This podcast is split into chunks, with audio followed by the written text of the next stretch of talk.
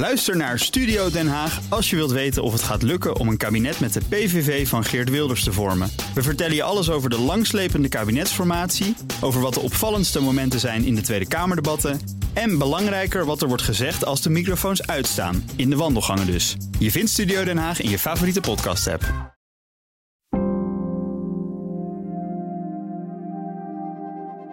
Ik wil gewoon nu, binnen nu en anderhalf jaar miljonair worden. Ik bedoel, als je dat zegt, ja, moet je je voorstellen hoe mensen daarop reageren. Zojuist een video geüpload over een sector waar ik meer dan 100.000 euro heb, uh, in heb belegd. Dus uh, heb je nog niet gezien? Check hem, hij staat nu op mijn kanaal. Kijk, er is een reden. Kijk, dit, dit is belangrijk om te vermelden. Er is een reden waarom mijn generatie, generatie na mij, niet meer de banken vertrouwen en liever naar finfluencers kijken voor hun advies. Daar is een reden voor. Omdat ze het gevoel hebben dat die mensen daarin pakken op de Zuidas of op Wall Street niet in het belang denken van de jongeren, van de nieuwe generaties. En dat hebben ze keer op keer bewezen door foute keuzes te maken. Waar we nu praten over inflatie en hoge prijzen. Waardoor het, er wordt gezegd, nou, het is ook geen oorlog. Maar het is ook doordat de rente zo laag stond en quantitative easing in de afgelopen jaren. Um, en dat omdat het niet wordt vermeld, maar wel wordt vermeld is door influencers, denken mensen van ja, zij hebben de antwoorden. Dit is het tweede seizoen van Achter gesloten deuren. In de komende vier afleveringen ontrafel ik, Paulien Schuster, samen met mijn collega Sonny Motke de grote beloftes van influencers. We proberen erachter te komen waarom mensen hier zo graag in willen geloven en wat finfluencers waar kunnen maken van die gouden bergen. En we onderzoeken een enorme investeringskans die te mooi bleek om waar te zijn. Die uiteindelijk de toezichthouder ertoe drong om voor het eerst een finfluencer aan te pakken. Dit is aflevering 1. Een nieuwe generatie. Wat geldt bij een traditionele beleggingsadviseur uh, voor een, uh, een, bank of een vermogensbeheerder is heel vaak, nou, die moeten een uh, certificaat van bekwaamheid hebben, die moeten aan allerlei regelgeving voldoen, hun posities goed meedelen aan de toezichthouder. Want anders, ja, dan zit je voor eigen parochie te vertellen en dat is niet transparant. Wat je ziet bij die nieuwe groep is, ja, daar is geen register voor, daar is geen certificaat, er is geen opleiding. Maar dat is ook precies wat zij pretenderen. Ik ga jou al mijn kennis vertellen. Ik heb daar geen uh, certificaatje voor nodig. Ik democratiseer mijn kennis. Dat is een heel nobel iets, maar de vraag bij het FD is altijd: where is the money? Dit is dus Sonny. Samen onderzochten we de afgelopen tijd het fenomeen finfluencer. Mensen die jou vertellen wat je met je geld moet doen. Of in ieder geval jou vertellen wat zij met hun geld doen.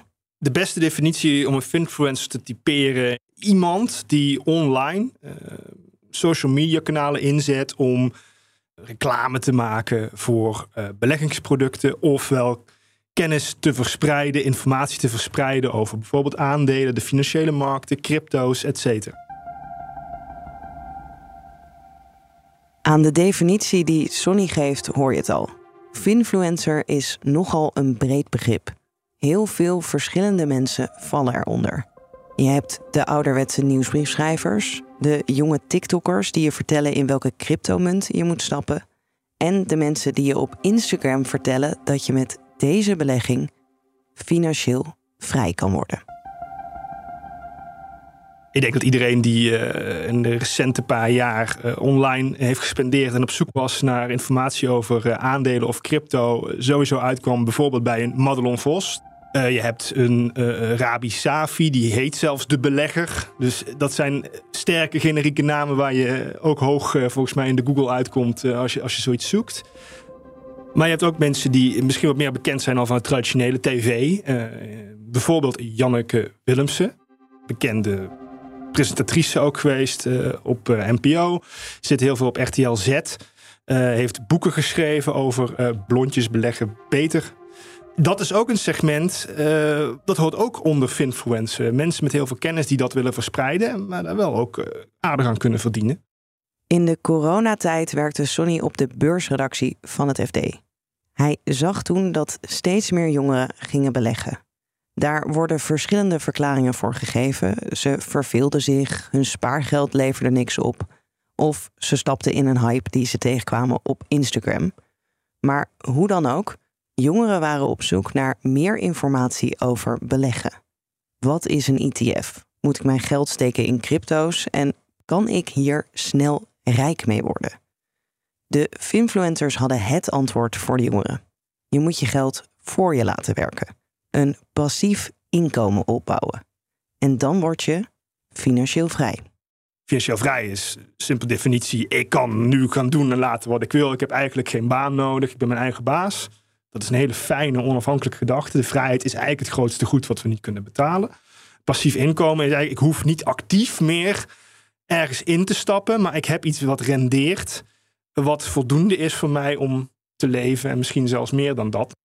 Dus de vrijheid vinden om te kunnen doen wat jij wil zonder onder eh, stress te raken of onder heel veel zorgen. Nou, hoe word ik zorgenvrij? Hoe creëer ik meer tijd voor mezelf? Dan komen we bij geld. Waar we je bij het FD het meest over schrijven. Nou, hoe kom ik meer geld? Dan moet ik een strategie zien te bedenken om uh, financieel vrij te worden of onafhankelijk. Ja, en da daar spelen altijd mensen op in. Alles kwam bij elkaar in die tijd. Er waren veel mensen die wilden beleggen, finfluencers die ze vertelden hoe ze dat moesten doen, en beleggingsplatformen die op zoek waren naar nieuwe klanten. Je merkte heel erg in de coronapandemie dat met name brokers enorm veel uh, conditie zochten. We hebben het over uh, de Buxen en de Giro's van deze wereld. Maar ook vermogensbeheerders zoeken nieuw, uh, nieuw. En ook de banken. En je merkte gewoon dat die traditionele instituten nieuw jongere afzetkanalen zoeken.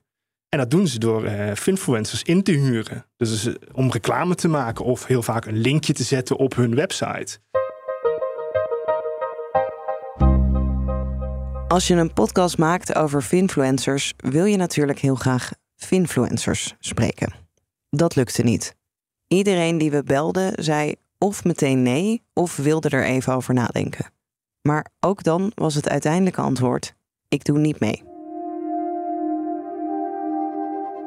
Als we vroegen waarom, kregen we steeds hetzelfde antwoord. Ik wil me niet associëren met de term finfluencer. Want finfluencers noemen zichzelf liever geen finfluencer. Ze vinden dat de term negatieve beelden oproept. Volgens hen hoor je vooral vervelende verhalen over finfluencers, terwijl zij eerlijk en met alle goede bedoelingen te werk gaan.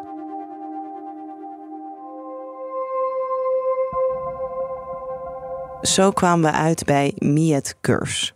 Ook hij wil zichzelf geen finfluencer noemen, maar ondernemer. Maar Miet staat wel midden in die wereld en kent veel influencers. Hij heeft een algoritmisch handelsbedrijf in crypto's. En dat bedrijf geeft ook workshops over crypto's met Miet als gezicht.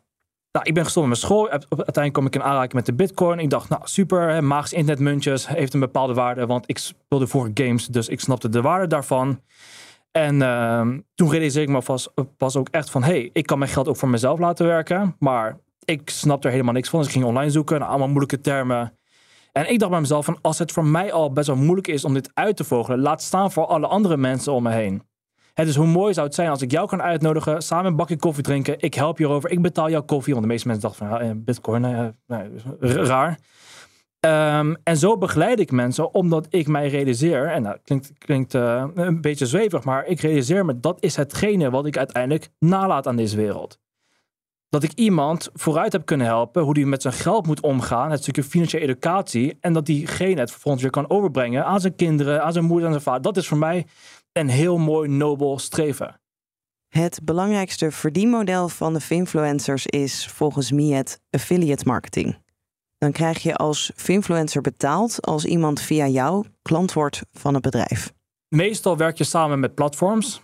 Uh, je hebt ook Nederlandse platforms, uh, vaak over gehad hebben, zoals een, eh, een Bitfavo die uh, zegt, nou ja, goed, we willen groter worden in Nederland. Dan ga je naar, uh, naar, naar nieuwswebsites, naar influencers van, hey, nieuwe exchange. Uh, als je mensen hier naartoe leiden, dan krijg je een bepaalde percentage van de transactiekosten die zij betalen. kun je ook wel goed uit onderhandelen. Um, Wat bedoel je met goed uit onderhandelen? Kan je dat concreet maken of getallen? Nou ja, als het percentage, vast percentage is, affiliate fees, dan is dat 10%. Dan kan het ook bijvoorbeeld als nou, als je een goede following hebt, naar 20 of 30 Ehm, en als je mensen daarheen brengt en die gaan daarop handelen, dan eh, krijg je een gedeelte van de transactiekosten. En uh, nou, wat je vervolgens kan doen is ehm, nou, wat video's maken om te kijken van ja, hoe moeten mensen daarop handelen. En ehm, ja, dat is Ja. positief geld verdienen.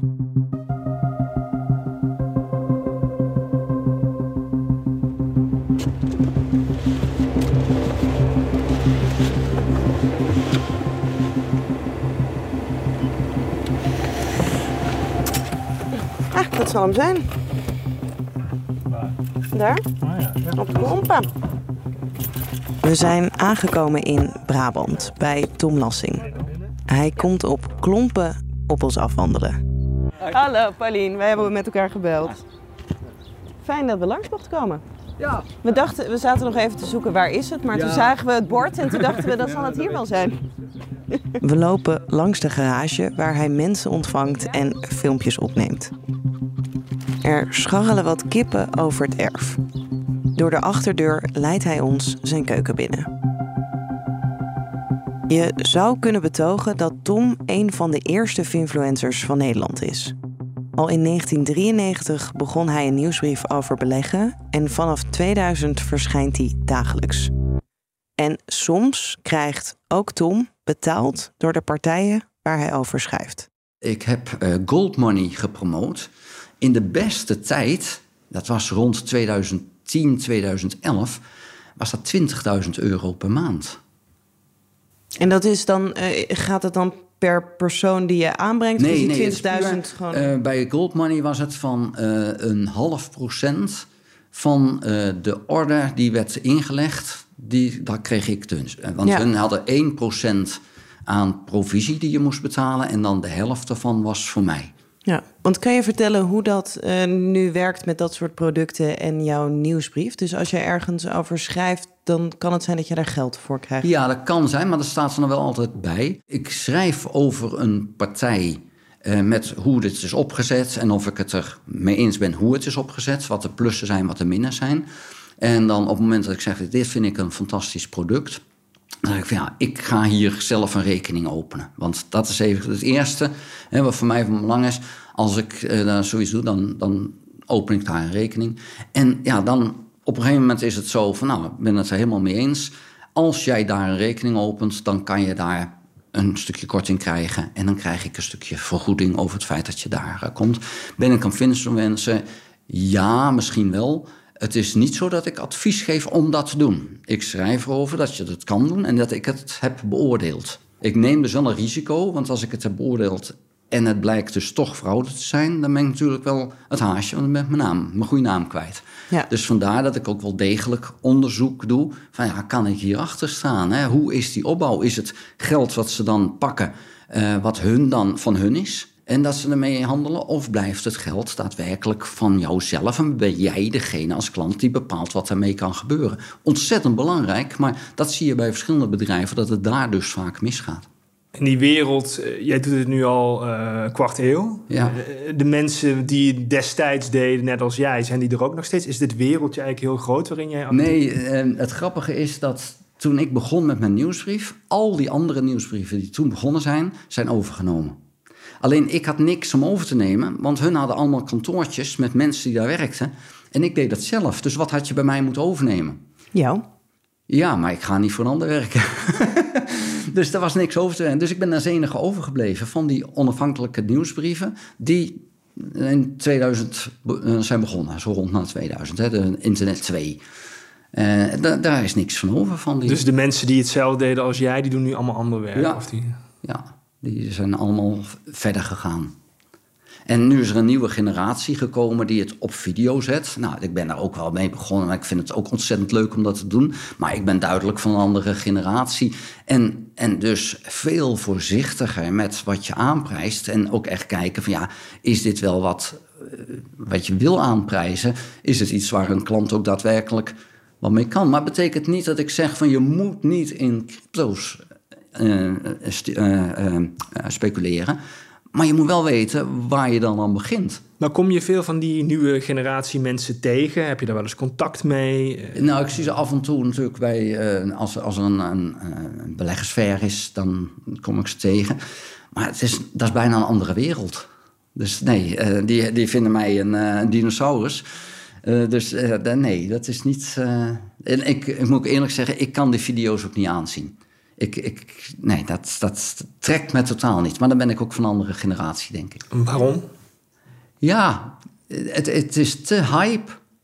Ik word er niet warm van. Daar kijk ik doorheen. Alleen ja, de jongeren blijkbaar niet dan. En ja, nee, dat, dat en, en, misschien weet ik te veel van de beleggingswereld om dan te weten, ja jongens, maar zo, zo werkt dat niet. En, er zijn nog steeds producten, 1% per dag rendement. En ja, dan, dan weet ik al 100% zeker dat het onzin is. Maar ja, die doen het wel hartstikke goed. En dan zijn mensen er echt van overtuigd. Ja, dit is het, dit gaat het worden. En het klopt. Ja, maar het klopt gewoon niet. De nieuwe generatie die kijkt, daar gewoon, die kijkt op een andere manier naar betrouwbaarheid. Als jij een Lamborghini rijdt, uh, is dat voor hun al genoeg betrouwbaar. En de rest is allemaal fake news en is de media die mij probeert kapot te maken. Of, uh, ja, dus ik snap het vanuit jullie kant, maar ik snap het. Ik, de, de volgende generatie die kijken anders naar betrouwbaarheid. Miet denkt dat wij niet helemaal begrijpen wat Finfluencers drijft. Een Finfluencer is geen beleggingsadviseur, maar dan op het internet. En hun grootste prioriteit is niet om het beste financieel advies te geven. Finfluencers zijn vooral bezig met scoort dit. Want ze zijn afhankelijk van hun publiek. Zonder een grote schare volgers kunnen ze geen geld verdienen. Je bent een entertainer. Hè? En, en, en als jij niet entertaint, gaan mensen naar een andere uh, persoon toe. Ik was laatst in, uh, in, in, Dubai en daar, daar had ik een paar influencers ontmoet. Amerikaanse, of nou ja, in ieder geval. Wat grotere influencers die, die, die in de crypto space zitten. Ja, ze, ja, het zijn gewoon entertainers. Kijk, er zijn wat financiële experts hè, waar ik naar opkijk. Nou, echt mensen die de, de materie snappen. Hè, meestal op Warren Buffett ook. Dat zijn echt mensen waarvan ik denk van, oeh, dit is interessant. Hier kan ik echt naar opkijken. Dit vind ik top. Maar ja, als ik, ja, met alle respect, als je 20, 25 jaar bent, ja, je bent nog best wel jong. Uh, ik zou niet zo snel advies aannemen van zo'n persoon. Waarom denk je dat mensen daar dan toch uh, nou ja, zo gevoelig voor zijn, het publiek? Nou ja, er is een mooie documentaire, Get Rich Quick op Netflix. dus, dus al honderden jaren willen mensen al snel rijk worden. Nou, het, het, moet nu gebeuren, niet nee, het moet nu gebeuren. Ja, gewoon die instant gratification. Het moet nu gebeuren. Ik wil nu laten zien dat het goed met me gaat. En we zitten in een, in een, uh, in een samenleving waarin mijn generaties en de generaties na mij uh, aan de hand van jouw uitstraling of wat jij bezit of hoe jij eruit uitziet op social media, aan de hand daarvan wordt bepaald of jij succesvol of niet succesvol bent. Maar eigenlijk wat ik, wat ik me probeer in te denken van als ik Finfluencer zou zijn, of uh, wat, hoe een Finfluencer werkt en wat zijn bedrijfsmodel is, is dus vooral uh, producten maken, een community. Uh, maar zelf handelen is eigenlijk geen onderdeel daarvan. Ze zijn niet zelf actieve beleggers zoals een Warren Buffett jouw voorbeeld wel zou zijn. Niet iedereen. Nee, sommige mensen die, die, die, die, die ik ken, die zijn Finfluencer en die, ja, die handelen zelf niet. Uh, als je vraagt inderdaad wat voor portfolio ze hebben, ja, dan hebben ze meestal niet heel veel portfolio. Of hebben ze soms helemaal niks in crypto. Uh, Vraag je ze wel eens waarom ze dan niet handelen? Omdat ze het niet kunnen. Ze kunnen niet handelen. Ze kunnen wel goed lesgeven. Ja, maar eh, als je naar school gaat, heb je ook misschien een economieleraar waarvan mensen denken van ja, maar als je het allemaal snapt, waarom ben je niet een miljonair? Bij wijze van spreken, hè? Ja, misschien zit dat niet in zijn straatje. Ik kan hij wel heel goed dingen uitleggen, kan hij het op een goede manier vertellen. Hij kan mensen meenemen, maar zelf het doen, uh, ja, dat kan hij niet. En ja, dat kan. En dat vind ik heel lastig om te begrijpen in dit geval. Dat, als iemand uh, mij uitlegt, uh, nou, in deze munt moet je investeren of uh, verdeel zo je portfolio of wat je dan ook voor advies geeft. Dan zou ik denken, nou ja, kijk je eigen video terug of luister je eigen podcast en doe dan gewoon precies wat je zelf zegt. Ja, raar is dat, hè? Ja, vind ik vreemd. Ja, ja, uh, ja. En, en, en zij hebben dan andere keuze of hebben andere investeringen of denken van, nou, ik begeleid hen in deze, uh, of ik begeleid mensen in deze risicovolle investeringen, maar zelf doe ik het veilig. of zelf doe ik het gewoon helemaal niet. En ik, doe het, ik promote alleen omdat ze mij geld betalen.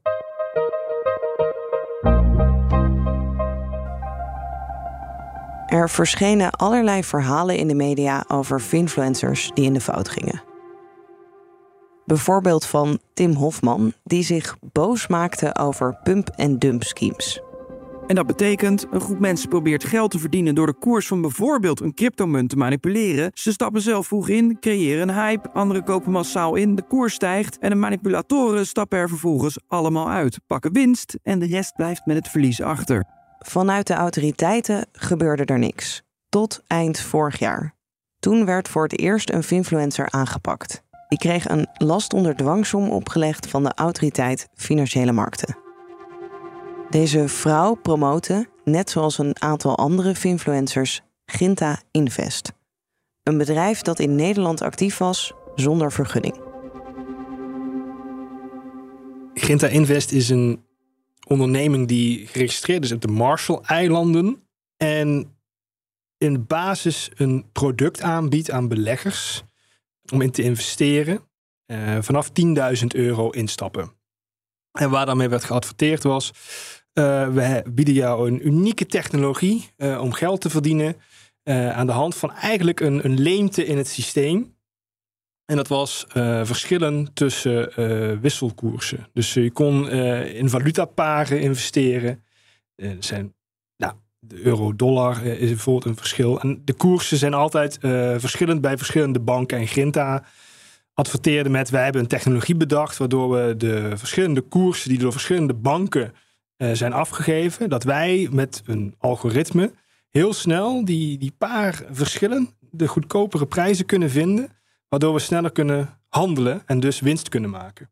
En door zo heel snel mogelijk uh, daarin te handelen, uh, de winst is voor, uh, voor iedereen. En omdat dat elke dag is, koersen worden elke dag afgegeven. En er zijn elke dag een paar kleine verschillen tussen de verschillende instituten. En wij scannen die markt, dan kan het bijna niet misgaan. Klanten kwamen bij Ginta binnen via tussenpersonen, finfluencers.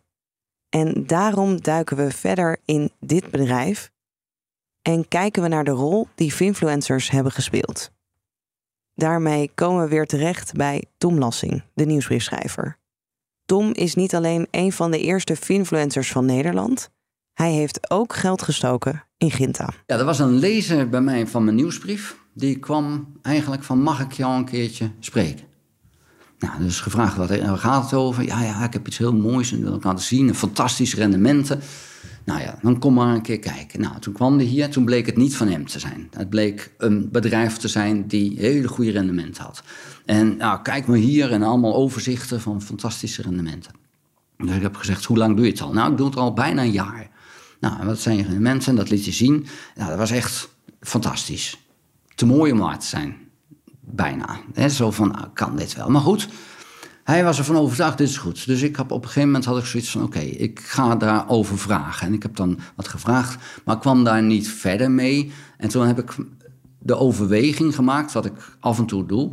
Ga ik dan proberen aan de binnenkant te komen? Ga ik gewoon klant worden en het dan zien? Nou, dat heb ik besloten bij Ginta. Dus ik ben klant geworden, 10.000 euro gestort, rekening geopend en ik ben daar klant geworden. Honderden beleggers staken, net zoals Tom, hun geld in Ginta. In de volgende aflevering hoor je over de mysterieuze Michael, die bij Ginta aan de touwtjes lijkt te trekken. En hoe het de beleggers in Ginta is vergaan. Soms heb ik dagen dat ik er niet aan denk. Ja, soms heb ik toch weer een dag dat ik denk van, oh ja, ja, ja. Dat is het. Achter gesloten deuren is een podcast van het FD. Dit seizoen werd gemaakt door Yilda Bijboor, Sonny Motke en mij, Paulien Schuster. Muziek en mixage door Gijs Vriese. Dank aan BNNVARA en Boos voor het aanleveren van audio van hun uitzending. Zoek Achter gesloten deuren even op in je podcast-app. Daar vind je ook ons eerste seizoen over Gerard Sandrink. En vergeet je niet te abonneren dan krijg je automatisch de nieuwe afleveringen van dit seizoen binnen.